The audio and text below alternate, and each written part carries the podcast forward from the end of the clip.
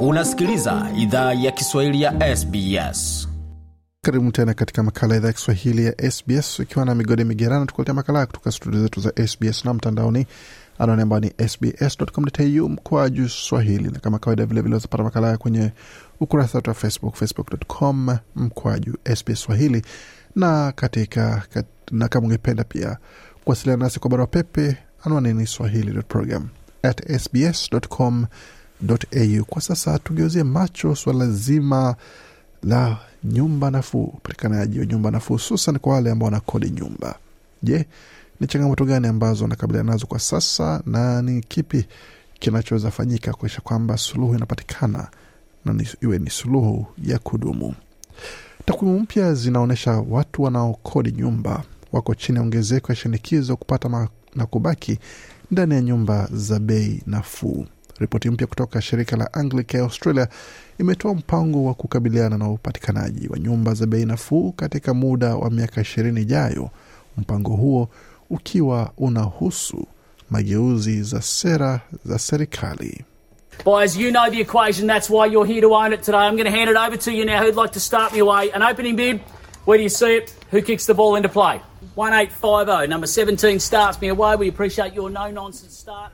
Nam, hiyo ni sauti ya mpiga mnada wa nyumba hapo akizungumza na baadhi ya wale ambao wako tayari kuingia katika soko katika soko la nyumba za kununua nyumba za kumiliki wao wenyewe. Kumiliki nyumba kumejulikana kama ndoto kubwa ya Australia, ila kama vile uchunguzi kadhaa zimepata, kuna tatizo kwa gharama ya nyumba hizi kwa sasa. Mwakazina wa taifa wa zamani Josh Frydenberg alikiri hivyo mwaka jana wakati uchunguzi wa seneti kwa nyumba nafuu ulipoanza, akisema kwamba home ownership has declined for uh, those who in that age bracket from sort of 25 to 44. Uh, Bwana. Fredenberg alisema kwamba umiliki wa nyumba umepungua kwa wale ambao wako katika umri wa kati ya miaka 25 hadi 44. Tumeona hilo likitokea kwa muda mrefu, na gharama ya nyumba mpya kama sehemu ya mshahara wako imeongezeka pia katika miaka ya hivi karibuni, alisema Bwana Fredenberg. Upungufu huo wa idadi ya wamiliki wa nyumba umemulikwa pia katika maendeleo ya wapangaji. Sensa ya mwaka 2021 imeonyesha idadi ya watu wanaokodisha nyumba zao imeongezeka sana, haswa katika miaka michache iliyopita.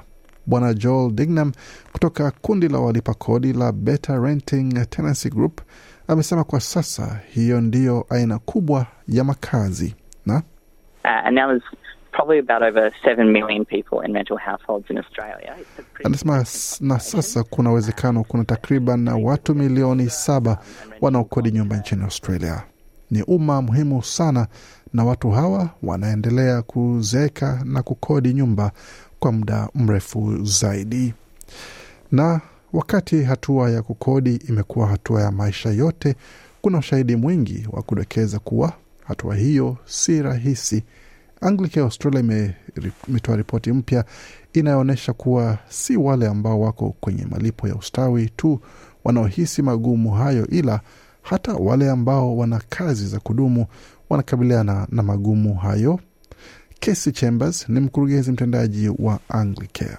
Alipozungumzia hoja hii, alisema kwamba looking backwards, for the last 10 years, we have been putting out a rental affordability snapshot. Anasema tukitazama nyuma kwa miaka kumi iliyopita tumekuwa tukitoa matokeo ya upangaji na upatikanaji wa nyumba nafuu. Tumekuwa tukifanya utafiti wa kila nyumba ya kupanga iliyo sokoni kwenye wikendi fulani, na tunachoweza ona katika miaka hiyo kumi, tulipoanza ifanya miaka kumi iliyopita, tulidhani hali ni mbaya, ila imeendelea kuzorota kwa kila aina ya nyumba ambayo tumefanyia utafiti.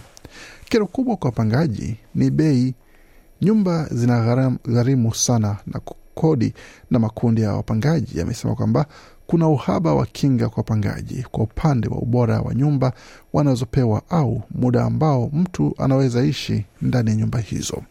Joel Dignam amesema kwamba kuwa hakuna kikomo halisi kwa kiasi cha kodi ambayo wenye nyumba wanaweza ongeza kodi kufikia na These affordability challenges are basically creeping up and they're creeping out. So they're certainly getting into the regional areas in a big way. Anasema hizi changamoto za bei nafuu ya nyumba kimsingi zinaendelea kunyemelea kuingia na kutoka. Kwa hiyo bila shaka yanaingia katika maeneo ya kanda katika hali kubwa siku hizi, pia katika miji. Hii ndiyo gharama yao kubwa, na wakati gharama yako kubwa zaidi inaongezeka kwa asilimia kumi au asilimia ishirini, hiyo inafanya tofauti kubwa kuliko bili yako ya nishati au kitu kingine. Ken Morrison ni mkurugenzi wa baraza za nyumba za Australia.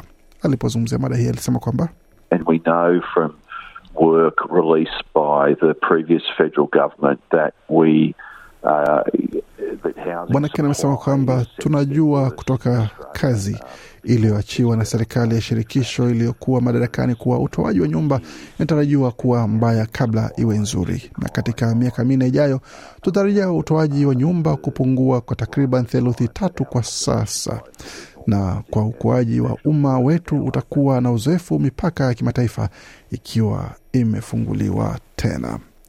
Ken Morrison ameongezea kuwa ni huo uhaba wa utoaji wa nyumba ambao umesababisha ongezeko ya kodi. Bwana Morrison tena We've already seen rents in uh, for apartments leap by 10% over the last 12 months. anasema kwamba tumeona tayari kodi za nyumba za ghorofa zikiongezeka kwa asilimia kumi katika miezi kumi na mbili iliyoko iliyopita na nyingi zaidi katika baadhi ya majimbo. Tumeona utoaji wa nyumba kwa miradi ya maghorofa ikiathirika haswa. Kwa hiyo kuna uwezekano kodi zimewekwa kwa shinikizo fulani ya mfumuko wa bei katika miaka ijayo, alisisitiza. Na haijawahi kuwa, haijalishi sababu ya bei kubwa haijalishi sababu ya hivi kubwa, makundi ya wapangaji wamesema kwamba hali ya ubinadamu haiwezi sahauliwa. Joel Dignam amesema kila mtu anahitaji sehemu ya kuishi, ila soko la sasa haliwapendelei wapangaji kwa sababu If you're a landlord advertising a property, there's a lot of competition. You might get, you know, 40 people at an application. You might get multiple applications. Anasema kama wewe ni mwenye nyumba na unatangaza nyumba yako, kuna ushindani mwingi. Unaweza pata watu 40 wanaowasilisha maombi, unaweza pata watu ambao wanataka lipa kodi ya juu zaidi, na kwa hiyo ni soko la wenye nyumba na watu wanaochukua kile ambacho wanaweza pata. Katika shirika la Anglicare, Casey Chambers amesema kwamba ameona mifano mingi ya madhara ambayo familia na watu binafsi wanaweza pata kupitia kuhama mara kwa mara.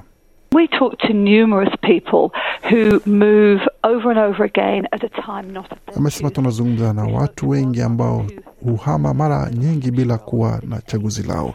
Tulizungumza na mama mmoja, mtoto wake mwenye miaka sita alikuwa amesoma katika shule nane tofauti pamoja na katika vituo kadhaa vya malezi ya watoto. Hilo halikuwa chaguzi lake na si vizuri kwa elimu ya mtoto. Hilo halikuwa chaguzi lake, na hayo ni aina ya maamuzi ambayo watu wanalazimika kufanya. Amesema kwamba nyumba za umma hazitoi mbadala kwa watu wenye pato la chini kwa sababu ya muda mrefu wa kusubiri, hata kwa wale ambao wako katika hali tata, na idadi ya watu ambao wako katika nyumba za umma zimerejea nyuma sana na We've seen the amount of public housing seriously, seriously diminish. And so this has left the private rental market to answer the need. Anasema tumeona idadi ya nyumba za umma zikipungua sana, na hali hii imeacha soko la kodi binafsi kujibu mahitaji hayo na halina uwezo wa kutekeleza mahitaji hayo. Casey Chambers ameongezea kuwa wakati mwingine watu hulazimishwa kuishi mitaani na families sleeping in cars. We're just we're seeing that becoming the norm. People are no longer Anasema familia zinalala ndani ya magari. Tunaona hali hiyo ikianza kuwa kawaida. Watu washangai tena wakisikia kuhusu familia inayoishi ndani ya hema au gari, na tunajua dazeni za familia ambazo zinawatuma watoto wao shuleni kila siku kutoka mahema yao.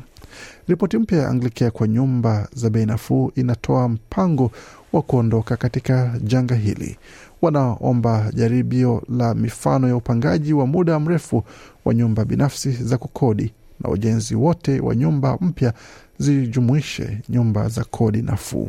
ila Bichembers amesema kwamba cha muhimu kwa mpango huo ni mageuzi kwa kodi, kwa sababu wanasema mfumo wa sasa unafanya vitu viwe vibaya zaidi na total mismatch between policy through the taxation system, which incentivizes Anasema jumla hii ya ukosefu wa uwiano kati ya sera kupitia mfumo wa kodi ambao unatoa zawadi kwa wawekezaji wakijitegemea na wawekezaji huru, na wazo kuwa hilo litasababisha matokeo kwa nyumba za bei nafuu. Baraza la nyumba linataka pia mfumo wa kodi ubadilike. Ken Morrison kwa upande wake amesema kwamba marekebisho yanaweza toa hamasa kwa utoaji wa nyumba za bei nafuu.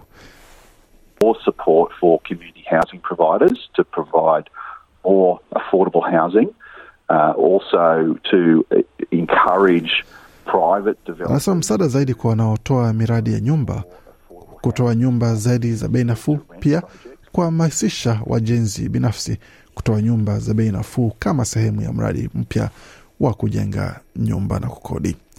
Haiko wazi itakuwa na itachukua muda gani au kama mageuzi haya yanaweza fanyika. Mweka hazina wa shirikisho Jim Chalmers amedokeza tayari kuwa bajeti ya Oktoba haitakuwa na kila kitu ambacho watu wanataka kwa sababu It is uh, within our grasp, it is within our reach Anasema iko ndani ya uwezo wetu kuimarisha uchumi wetu na kuwa na siku bora za usoni, ila kwanza tunastahili kabili pamoja ongezeko hili la mfumuko wa bei na ongezeko la kiwango cha riba kinachoifuata, alisisitiza Bwana Chalmers. Na taarifa hii bila shaka inahusu wengi ambao wanatusikiza na kama imekuguza kwa ndani na kama pia una uzoefu fulani ambao umeweza kupitia katika hoja hii, unaweza ukachangia uzoefu wako nasi waweza ukatuandikia kwa barua pepe swahili.program@sbs.com.au ama kutocha ujumbe kwenye ukurasa wetu wa Facebook, facebook.com mkwaju SBS Swahili. Kwa taarifa hii na mambo mengine kama haya, basi tembelea tovuti yetu anaone ambayo ni sbs.com.au mkwaju Swahili. Makala yaliandaliwa na waandishi wetu Deborah Grok na Gode Migerano. Hii ni idhaa Kiswahili ya SBS. Penda, shiriki, toa maoni. Fuatilia idhaa ya Kiswahili ya SBS kwenye Facebook.